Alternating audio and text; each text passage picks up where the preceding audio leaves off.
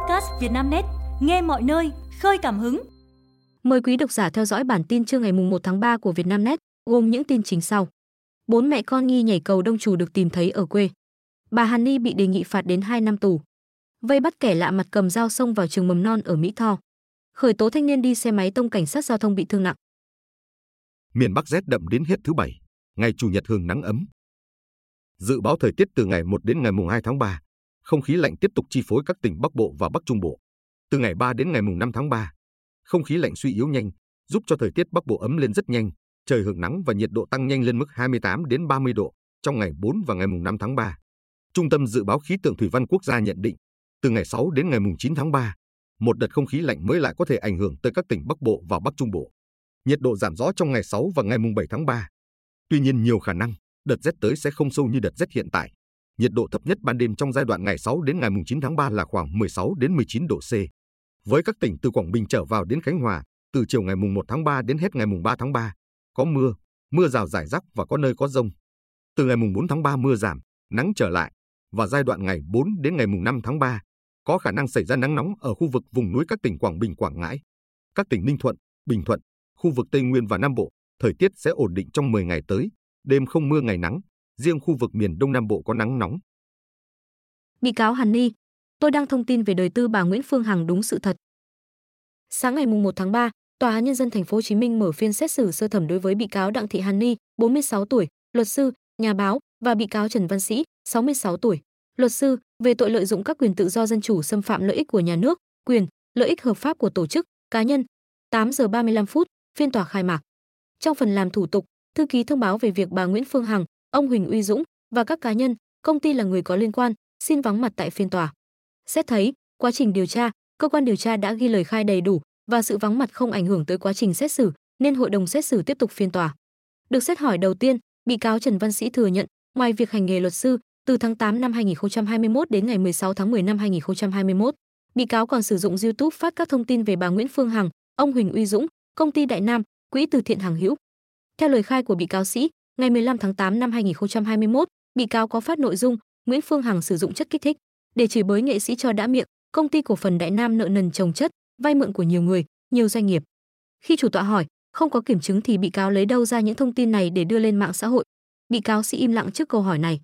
Khi được hội đồng xét xử hỏi về việc có lên mạng xã hội phát thông tin xúc phạm bà Nguyễn Phương Hằng hay không, bị cáo Hàn Ni khai, sáng ngày 3 tháng 9 năm 2021, bà Hằng có phát thông tin xúc phạm mình nên đã lên mạng tìm hiểu, sau đó bị cáo livestream trên Facebook phản bác lại với nội dung bà Hằng có ngồi xổm trên pháp luật.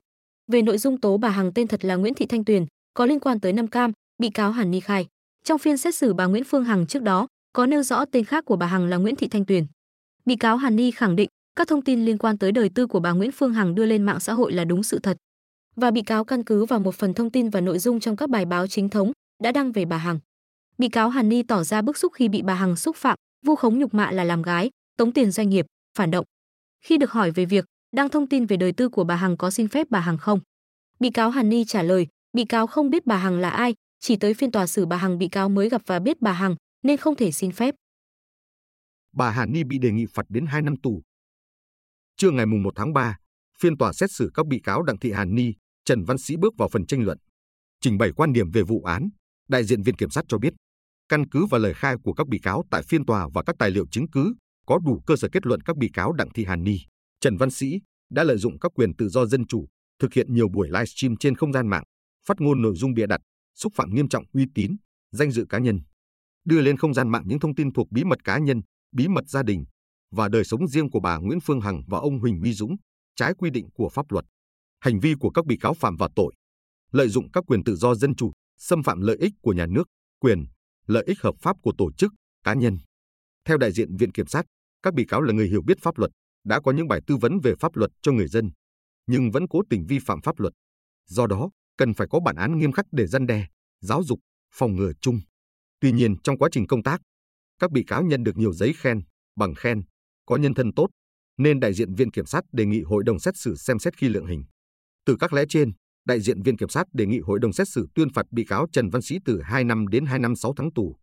Bị cáo Đặng Thị Hàn Ni từ 1 năm 6 tháng đến 2 năm tù vây bắt kẻ lạ mặt, cầm dao xông vào trường mầm non ở Mỹ Tho. Thông tin ban đầu, khoảng 7 giờ ngày 1 tháng 3, một người đàn ông có dấu hiệu bị ngáo đá, cầm dao xông vào trường mầm non tuổi Thần Tiên, phường 5, thành phố Mỹ Tho, tỉnh Tiền Giang và khống chế hai cháu bé. Đối tượng này ôm một cháu bé, kề dao vào một cháu khác và cố thủ trong phòng. Các cô giáo rất hoảng loạn, nhưng kịp đưa một số cháu bé chạy ra ngoài và báo công an. Nhận được tin báo, hàng chục chiến sĩ công an đã bao vây xung quanh trường mầm non nói trên để xử lý vụ việc.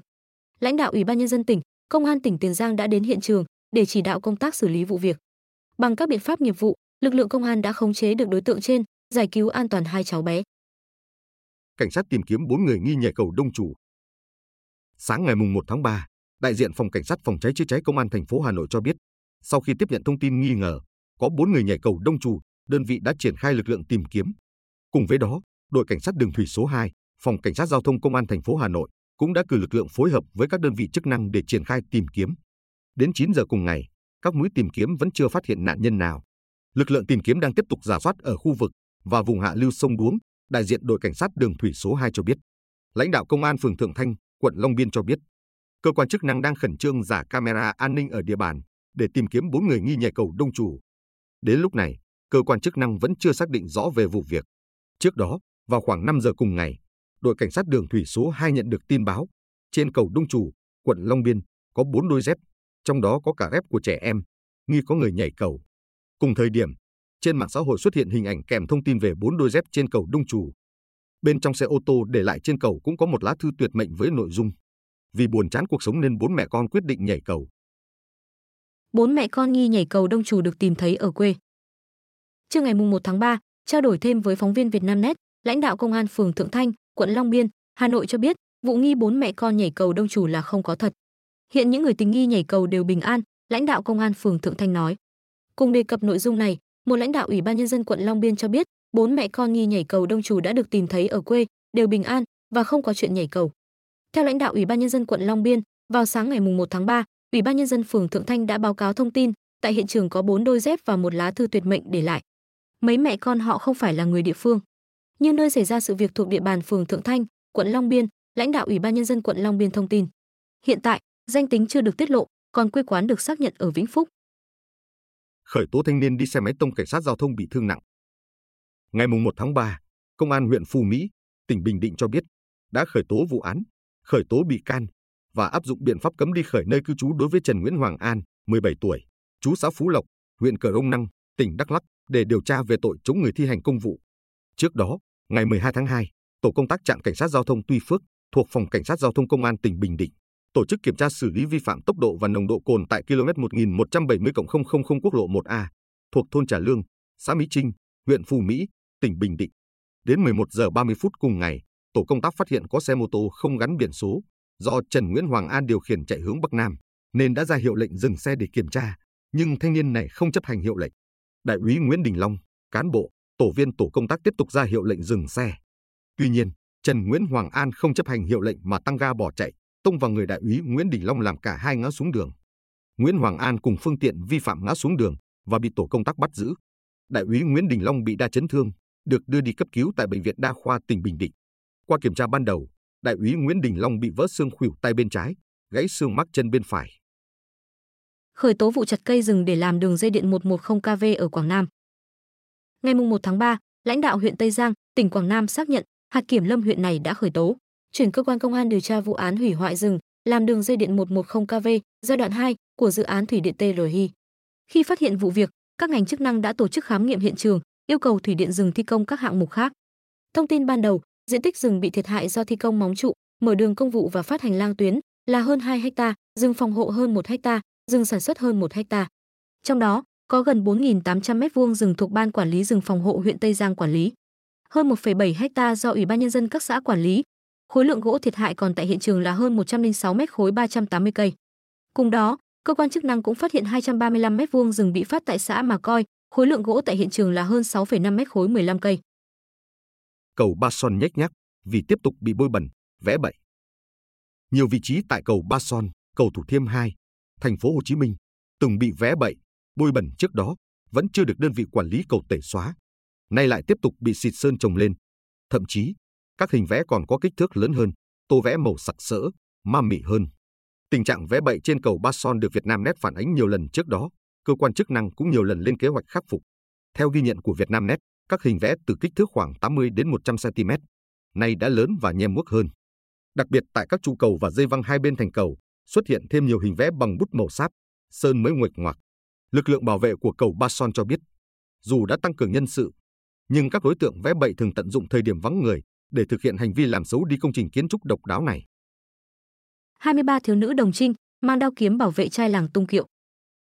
Sáng ngày mùng 1 tháng 3, ngày 21 tháng Giêng năm Giáp Thìn, mặc cho thời tiết rét mướt, hàng vạn người dân, du khách thập phương đã đổ về bờ biển Quỳnh Phương từ rất sớm, tham dự lễ cầu ngư trong ngày chính của lễ hội đền cờn Nghệ An năm 2024. Đây là nét đẹp văn hóa truyền thống trong đời sống tâm linh của người dân vùng biển Hoàng Mai. Để đảm bảo an toàn, ban tổ chức đã phải lập các hàng rào xung quanh khu vực, có lực lượng công an bảo vệ để tránh người dân tự ý xông vào, gây mất an ninh trật tự. Phần lễ cầu ngư được tổ chức trang trọng với mong ước một năm mưa thuận gió hòa, trời yên biển lặng, ngư dân đánh bắt được nhiều hải sản, cầu lộc, cầu yên. Đến phần thụ lộc, hàng rào được mở ra, hàng nghìn người, có cả thanh niên, người già, trẻ nhỏ, cùng ùa vào cướp lộc với mong ước gặp nhiều may mắn. Ấn tượng tại buổi lễ là đội nữ gồm 23 người phục vụ, là những thiếu nữ đồng trinh 16 đến 18 tuổi. Các trinh nữ mặc trang phục áo dài truyền thống, tay cầm đao gỗ, kiếm gỗ, xuyên suốt quá trình tổ chức. Em Hồ Tâm Anh, học sinh lớp 11, Trung học phổ thông Hoàng Mai chia sẻ. Để phục vụ chú đáo cho buổi lễ sáng nay, ngày mùng 1 tháng 3, em cùng các bạn dậy từ 1 giờ sáng. Thời tiết khá lạnh, nhưng chúng em cảm thấy vinh dự khi được góp phần nhỏ bé cho thành công của lễ hội đền cờn năm nay. Năm 2027 sẽ làm đường sắt tốc độ cao Bắc Nam, cần hơn 300.000 lao động. Thường trực Chính phủ mới đây đã giao Bộ Giao thông Vận tải chủ động phối hợp với các bộ ngành lên kế hoạch đào tạo nguồn nhân lực để phục vụ việc xây dựng, vận hành tuyến đường sắt cao tốc Bắc Nam. Theo Viện Chiến lược và Phát triển Giao thông Vận tải, Bộ Giao thông Vận tải, nguồn nhân lực là một trong những yếu tố then chốt quyết định sự thành công của quá trình đầu tư xây dựng, vận hành, khai thác dự án đường sắt tốc độ cao Bắc Nam. Nguồn nhân lực này cũng đảm bảo khả năng tiếp nhận chuyển giao, làm chủ công nghệ vận hành bảo trì, đặt mục tiêu nâng cao tỷ lệ nội địa hóa, khuyến khích phát triển công nghiệp để từng bước làm chủ công nghệ. Kinh nghiệm thế giới cho thấy, các quốc gia, bao gồm cả tự nghiên cứu phát triển hệ thống đường sắt cao tốc như Nhật Bản, Pháp, Đức, Ý, cũng như nhận chuyển giao và tiến tới làm chủ công nghệ như Trung Quốc, Hàn Quốc, Tây Ban Nha, đều xây dựng chương trình phát triển quốc gia về nguồn nhân lực từ rất sớm. Việc này được thực hiện khoảng 5 đến 7 năm trước khi đầu tư xây dựng. Theo dự kiến, tuyến đường sắt tốc độ cao Bắc Nam sẽ được khởi công vào năm 2027, đưa vào khai thác giai đoạn 1 vào năm 2032, giai đoạn 2 vào năm 2040. Như vậy, công tác phát triển nguồn nhân lực đường sắt của chúng ta cần được ưu tiên phát triển trước một bước, kịp thời đáp ứng nhu cầu triển khai đầu tư xây dựng ngay từ năm 2025, Viện Chiến lược và Phát triển Giao thông Vận tải đề xuất. Israel giải thích vụ hơn 100 dân thường ở Gaza thiệt mạng khi đi nhận viện trợ.